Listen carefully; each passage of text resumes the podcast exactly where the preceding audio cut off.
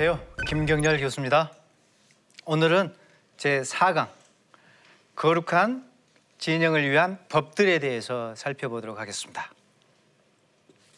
오늘의 강의 포인트는 어, 세 가지로 살펴볼 수가 있는데요. 진영 배치 이야기 중에 뜬금없이 5장, 6장에 마치 좀 이질적인 것처럼 보이는 그런 내용이 들어와 있는가?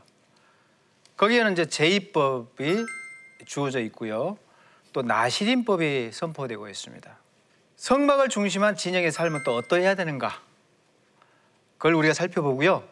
그 다음에 마지막에 궁금하죠. 나시린. 네, 평소에 많이 궁금했는데 이번 기회에 나시린 소원법에 대해서 아주 자세하게 살펴보도록 하겠습니다.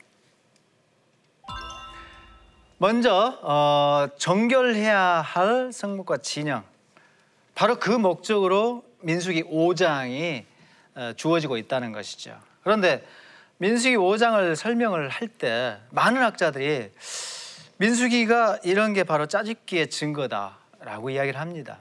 그러니까 엉뚱한 것이 앞뒤에 논리가 안 맞는 전혀 이질적, 이질적인 것이 중간에 막 들어와 있다는 거죠.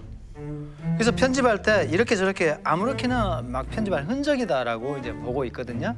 성박 배치 이야기 중에 왜 엉뚱하게 이런 이야기가 들어와 있느냐 설명이 잘 안 된다 이렇게 어, 생각을 하는 그런 사람들이 많은데 사실은 이유가 있죠.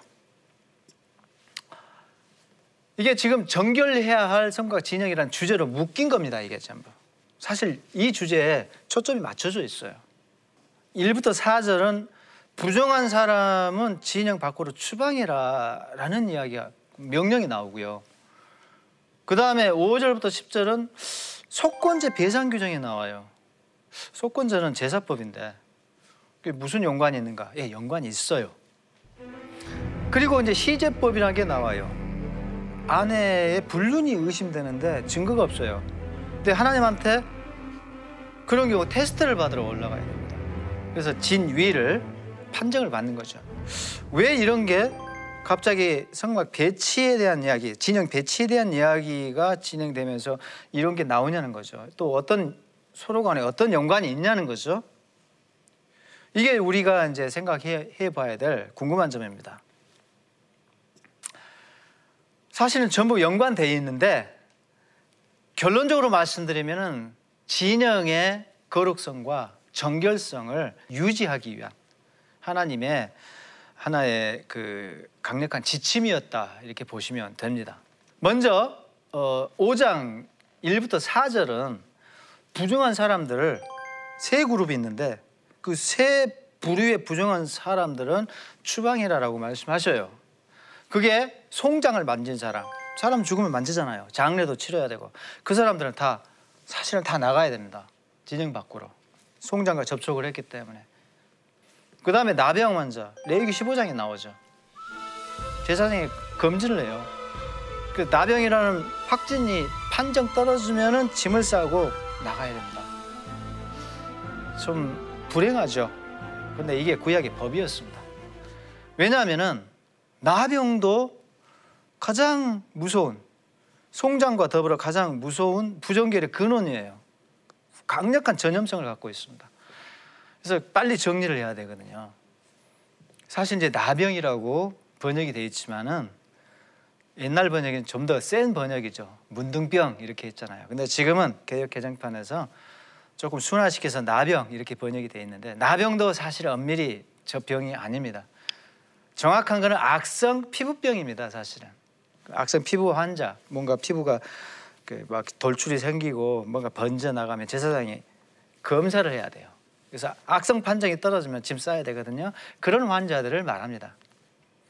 그 다음에 유출병 환자들입니다.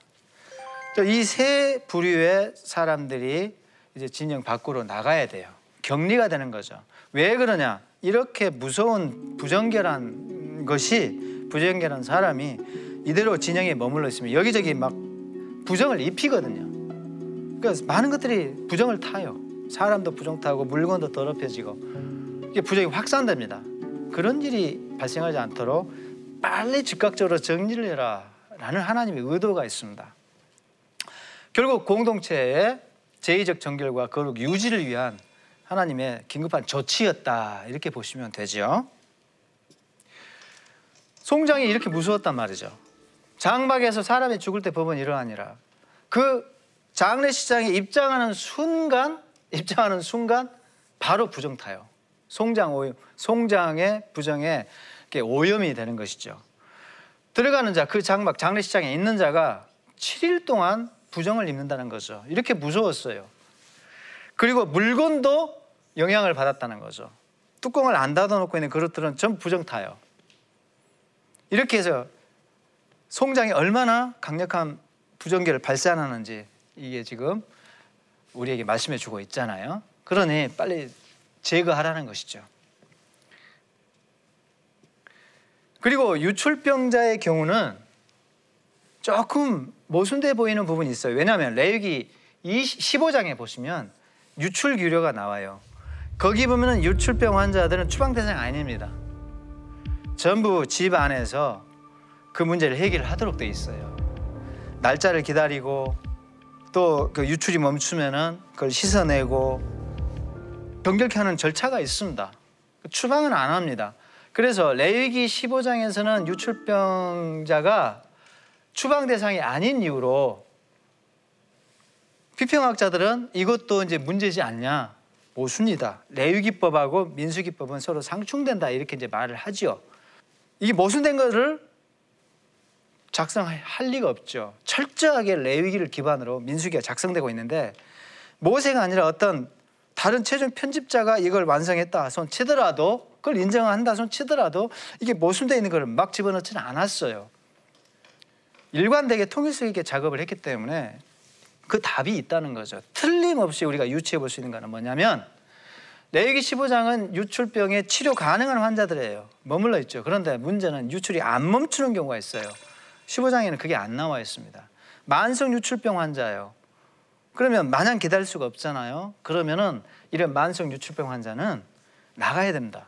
틀림없죠. 그래서 민수기 5장은 송장 접촉, 그다음에 악성 피부병 환자, 그다음에 만성 유출병 환자가 추방 대상이 되어 있을 것이다. 이렇게 우리가 답변을 할 수가 있죠. 속건제 규정이 나와요. 근데 재밌는 거는 레위기법에 이미 속건제 규정이 주어집니다. 5장 6장을 보면은 나와요, 그게.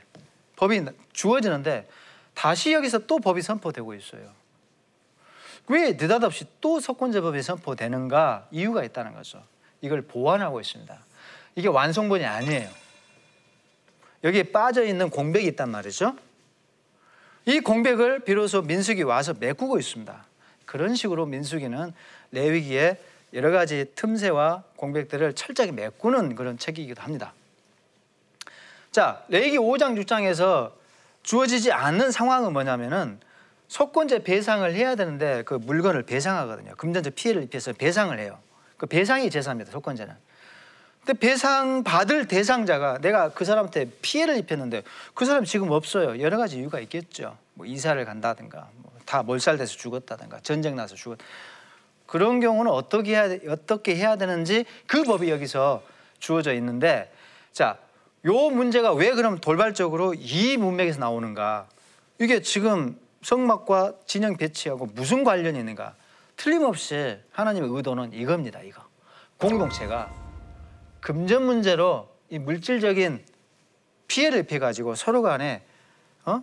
관계가 깨지고 금이 가고 깨뜨려지고 그런 문제가 발생하지 않도록 그러니까 결국은 공동체의 거룩성과 정결성 바로 어, 이것을 보호하기 위한 하나님의 아주 중요한 법이라고 볼 수가 있습니다. 그래서 속건제 규정이 보안 규정이 여기에 돌발적으로 들어왔다는 것이고 자 속건제를 해결하는데 원금의 5분의 1을 더해서 피해자에게 배상을 해줘야 됩니다. 내가 100만 원 피해를 입혔잖아요. 남에게 피해를 입혔잖아요. 그럼 이 문제를 해결하려면 플러스 20만 원을 더 해야 됩니다. 이렇게 해서 피해자에게 주고 그 다음에 하나님 앞에 죄를 지었기 때문에 속건제 순양을 성소에 올라가서 바쳐야 됩니다.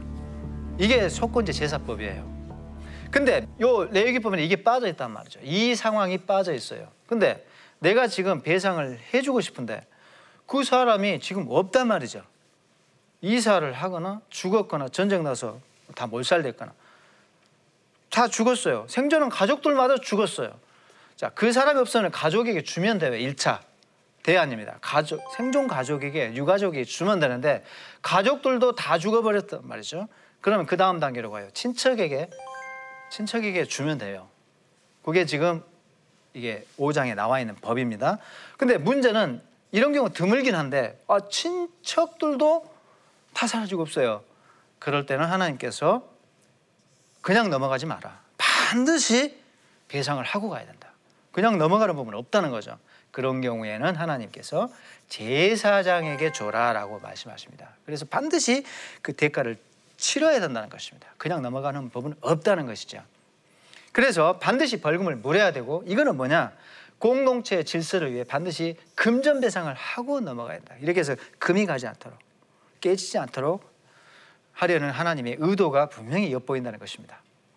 결국 공동체의 거룩한 관계, 관계를 위한 법이었다 라고 이제 생각해 볼 수가 있죠. 그 다음에 의심의 소재법이 그 다음 구절부터 쭉 이어지고 있습니다. 길죠? 어, 의심의 소재법은 시제법입니다. 일종의 시제법인데 시제법이라 하면은 죄를 시험한다는 뜻이죠. 이게 좀 전문적인 용어입니다. 근데 흔히 우리는 이것을 의심의 소재법 이렇게 이제 부르기도 하죠. 이거는 뭐냐? 어떤 상황이냐 하면은 아내가 나쁜 짓을 했어요. 그 불륜을 저질렀는데 증거가 없단 말이죠. 근데 남편은 심증은 있어요. 그 답답하잖아요. 이대로 가면 가정에 계속 불화가 생기고 뭔가 이거를 해결 보고 넘어가야 됩니다. 이런 상황이에요. 그럴 때 심증은 있는데 물증이 없잖아요. 그래서 하나님께서 그럴 때는 성소로 올라가서 판정을 받아라 라고 말씀하셨어요. 그 판정법이 이렇게 쭉 주어집니다. 그왜 느닷없이 이 법이 또 여기서 선포되는가? 이것도 이 주제하고 연관되어 있다는 거죠. 공동체 안에 이 진영 안에 이런 불민스러운 일이 있어가지고 이 진영을 더럽히면 안 된다. 공동체를 오염시키면 안 된다. 그래서 이런 문제가 있으면은 빨리 판정받고 해결을 해야 된다. 하나님 의도가 있어요. 그래서 이 목적에 초점이 맞춰져 있죠. 희제법은요 이스라엘에만 있었던 법이 아닙니다. 사실은 정말 황당한 시제법들이 많았어요. 그 당시에 고대 이스라엘의 그 이웃 나라들에는 다양한 시제법이 시행되고 있었습니다. 근데 참 어처구니가 없었어요. 예를 들어서 함무라비 법전 아내가 다른 남자와 동침한 사실이 없는데도 손가락질을 받는다면 신성한 강물에 뛰어들어야 된다. 이렇게 되어 있어요, 법이. 이거를 이제 학자들은 강변자를 붙여요. 그래서 강변 시제법이라 이렇게 칭합니다. 강가에 데리고 가서 그 의심되는 여자를 테스트를 하는 거예요. 근데 테스트하는 방법이 너무 무자비하잖아요. 그냥 빠뜨리는 거죠. 수족을 다 묶어가지고 빠뜨려요. 그 헤엄쳐서 나올 수가 있으니까. 이렇게 판정하는데 테스트 방법이 뭐냐? 안 떠오르면은 유죄. 그냥 사형당한 거죠. 떠오르면은 무죄예요. 대부분 안 떠오르겠죠. 그런 법이 있었습니다. 그 중요한 거는요, 이런 시제법이 어, 형태만 다르게, 방식만 다르게, 심지어는 중세 카톨릭에서도 만연했습니다. 불을 지나가게 하고, 동물을 마시게 하고, 동물 마시고 안 죽으면 무죄고, 죽으면 유죄고, 이런 법들이 있었다는 거죠. 이거를 신명 재판이라고도 했어요. 하나님의 재판이다 하는 거죠. 그러면 우리가 성경의 시제법을 어떻게 이해해야 되는가? 성경에도 이런 유사한 시제법이 있잖아요. 민수기 시제법은 앞서 말씀드린 대로 어, 의심의 소제법이다 이렇게 말하는데 그 이유가 의심받는 아내가 보리가리 소재물을 준비를 해서 성소로 올라가요. 그 다음에 제사장이 여인에게 성소 흙바닥에서 흙을 가지고 물에 타가지고 마시라게 이걸 쓴물이라고 돼 있어요. 그걸 마시네요. 이게 테스트 방법이에요. 쓴물 마시고 제사장 그 다음에 소재물을 태워요. 그 다음에 판정을 기다려요. 쓴물 마시고 나 판정이 어떻게 나오는가? 무죄면 아무 증상이 없어 몸에. 근데 유죄인 경우는 넓적다리 이거는 우회적 표현입니다. 그 민망하니까 우회적으로 넓적다리 이렇게 한 거죠. 사실은 넓적다리가 자궁을 의미하는데 자궁이 마르고 태반이 부어요. 그리고 불임 상태로 가야 됩니다. 이러면 이제 유죄가 돼요. 그래서 이 물을 마셔가지고 하나님이 이 물을 통해서 뭔가 작용하게끔 하는 거죠. 그러니까 함무라비 법전이나 이런 강가에 막 빠뜨리고 이런 거하고 비교해서는 굉장히 이거는 상당히 온건한 수준. 음. 그래서 시집법도 시집법 나름이죠. 하나님의 시집법은 단순히 쓴물만 마시게 하니까 독국물도 아니고 이걸 통해서 하나님이 판정을 또 내려주셨다는 사실이 중요하죠. 자, 그럼에도 불구하고 분명히 여성 차별적인 측면이 있다는 거죠. 이건 우리가 부인할 수가 없습니다. 그러나 우리는 그러나 고대 이스라엘 사회가 가부장적인 사회였다는 것을 고려해야 한다는 거죠. 우리 구약 율법이 율법이 선포될 때는요, 하나님이 그 눈높이에 맞추어서 율법을 주셔요. 그 시대의 문화적 상황, 시대적 상황, 역사적 한계 이걸 다 고려해서 그들의 눈높이에 맞추어서 주기 때문에 하나님은 이런 법을 주셨다. 조금 여성 차별적인 어, 특징이 보이죠. 그래서 불편 여성분을 불편해할 수도 있어요. 그러나 우리는 본질, 정신 여기에 초점을 맞춰야 되겠죠. 근데 그 다음 문제는 뭐냐? 악용될 여지가 있다는 거죠. 왜? 내이 여자가 싫어요. 그냥 살기 싫어요. 그러면 없는 죄를 덮어 씌울 수가 있죠. 올라가자. 당신이 의심스럽다. 이게 판정받으러 무거운 안을 데리고 올라갈 수도 있다는 거죠. 모함을 할 수가 있다는 것입니다. 이렇게 이렇게 악용될 여지가 있는데 그런 경우 판정에 오르고 가능성은 없는지 우리가 또 확신, 확신할 수 있는 답변 이런 확신이 우리에게 필요한 것 같습니다.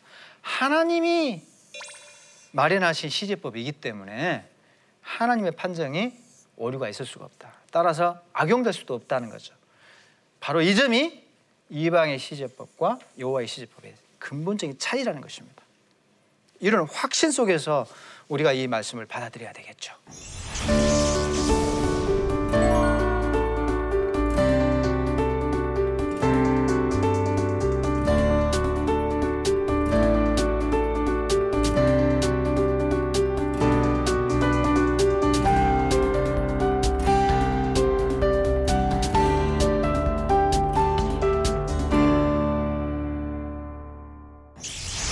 나시린 규례를 봅시다.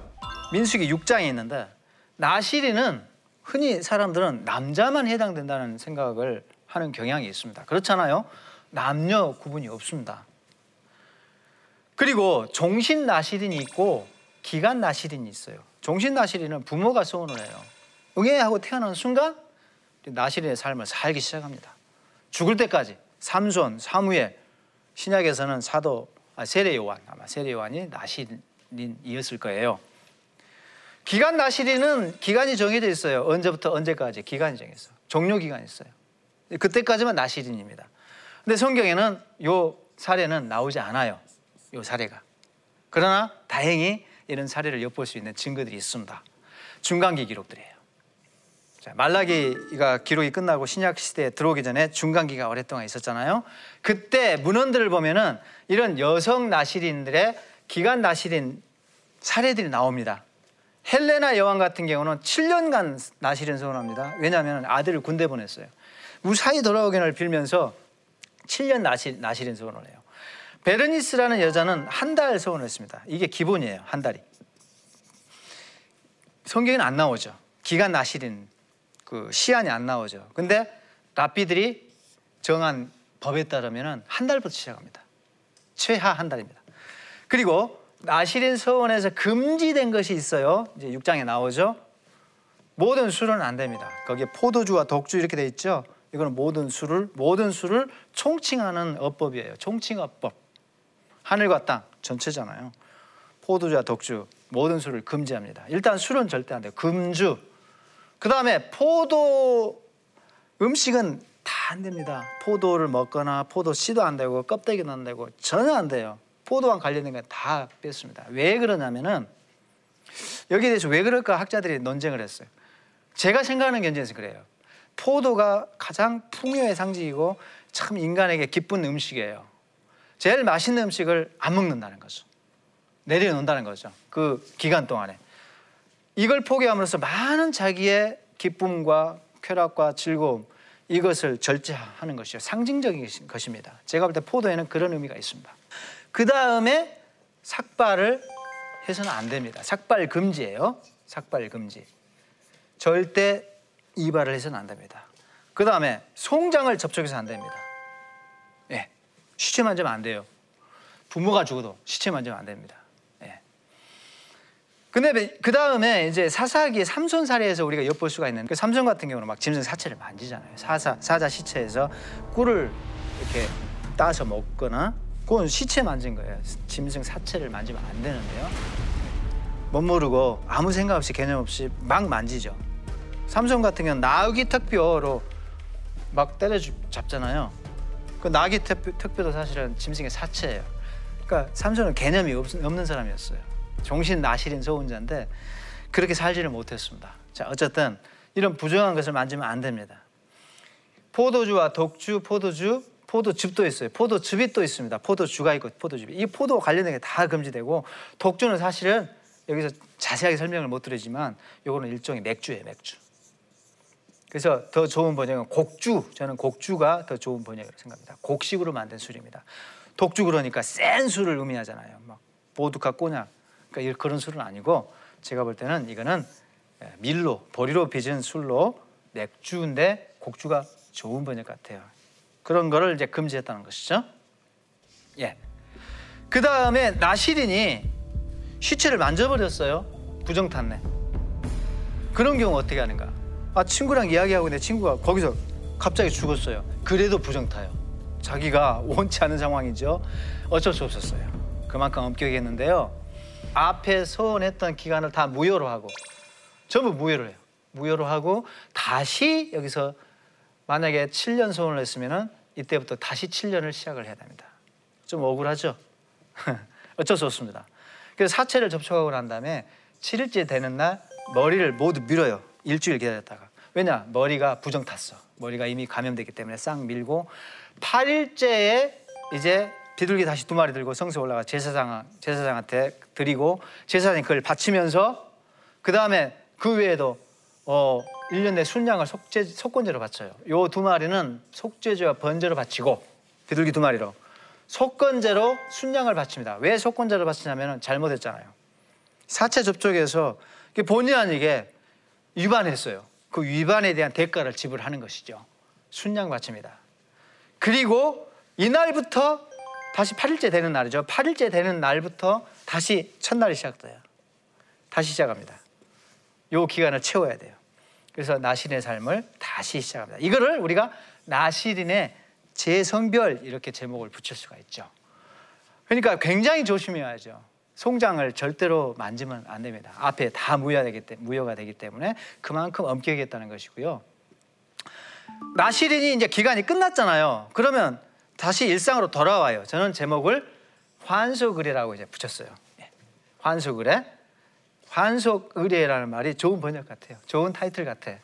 왜냐하면 다시 일상으로 돌아오니까 그때 그냥 돌아오는 게 아니라 이렇게 많은 재물을 바쳤어. 보세요. 순양, 속죄제, 암양, 번제 바치고 화목제도 바치고 다 바치잖아요. 그 다음에 소제도 바쳐요. 이렇게 이렇게 많은 양의 많은 재물을 바치고 난 다음에 다시 일상으로 돌아왔습니다. 돈이 많이 들죠.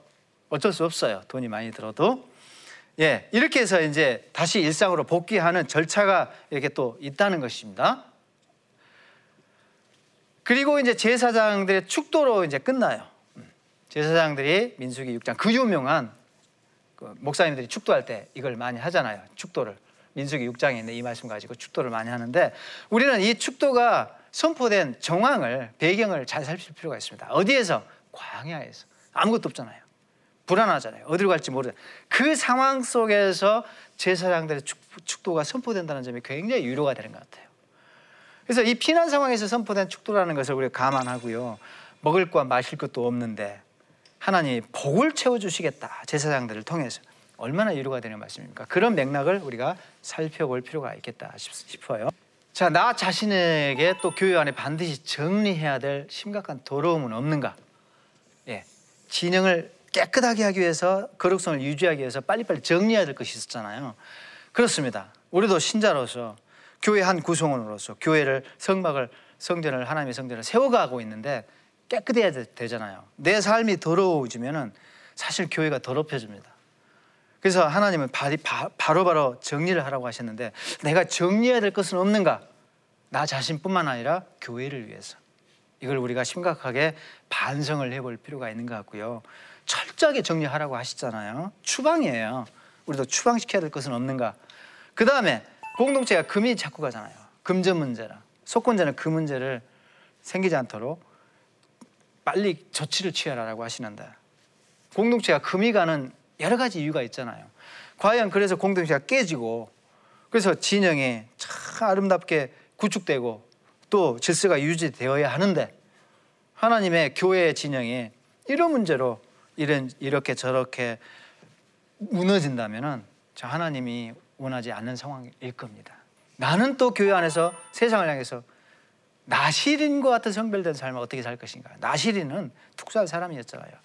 평민들 중에서 거룩의 하나의 모델로 거룩한 삶의 모델로 여기저기 하나님이 세우셔가지고 그들을 보면서 그들이 거룩한 삶을 계속 도전을 받아가면서 살, 살도록 그런 목적으로 나시린을 임명하셔요. 여기저기 세우셨어요. 그래서 전체적으로 거룩의 삶의 질을 올리는 거죠. 나시린이 그런 역할을 했습니다. 그렇습니다. 우리는 교회 안에서도 그래야 되지만 세상을 향해서도 나시린으로서 우리가 구별된 삶을 살아서 세상을 향해서 하나님의 거룩을 발산시키고 거룩을 알리고 또 거룩의 영향력을 끼치고 그런 나신의 삶을 우리가 살아야 되겠죠. 예, 그런 적용점이 오늘 강의에서 참 중요한 것 같습니다. 네, 오늘 강의 여기서 이제 마무리되었습니다. 다음 강의는 제5강 광야 행진을 위한 구체적인 준비에 대한 것입니다. 예, 오늘 어, 강의 듣느라고 수고 많이 하셨습니다. 감사합니다.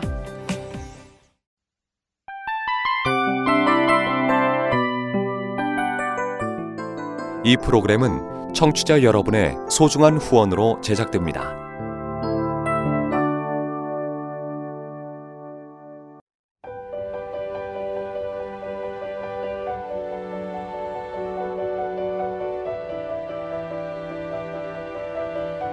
세상에는 수많은 교회들이 있지만 더 깊이 있는 말씀 강해를 찾기 위해 크기로만 교회를 선정하지 않습니다. 보다 좋은 영적 콘텐츠를 더 많이 나누기 위해 방송비를 받지 않습니다.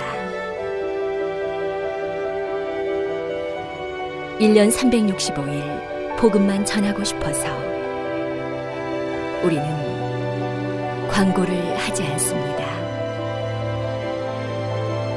온누리의 복음을 땅끝까지 CGN TV와 함께 땅끝 성교사가 되주세요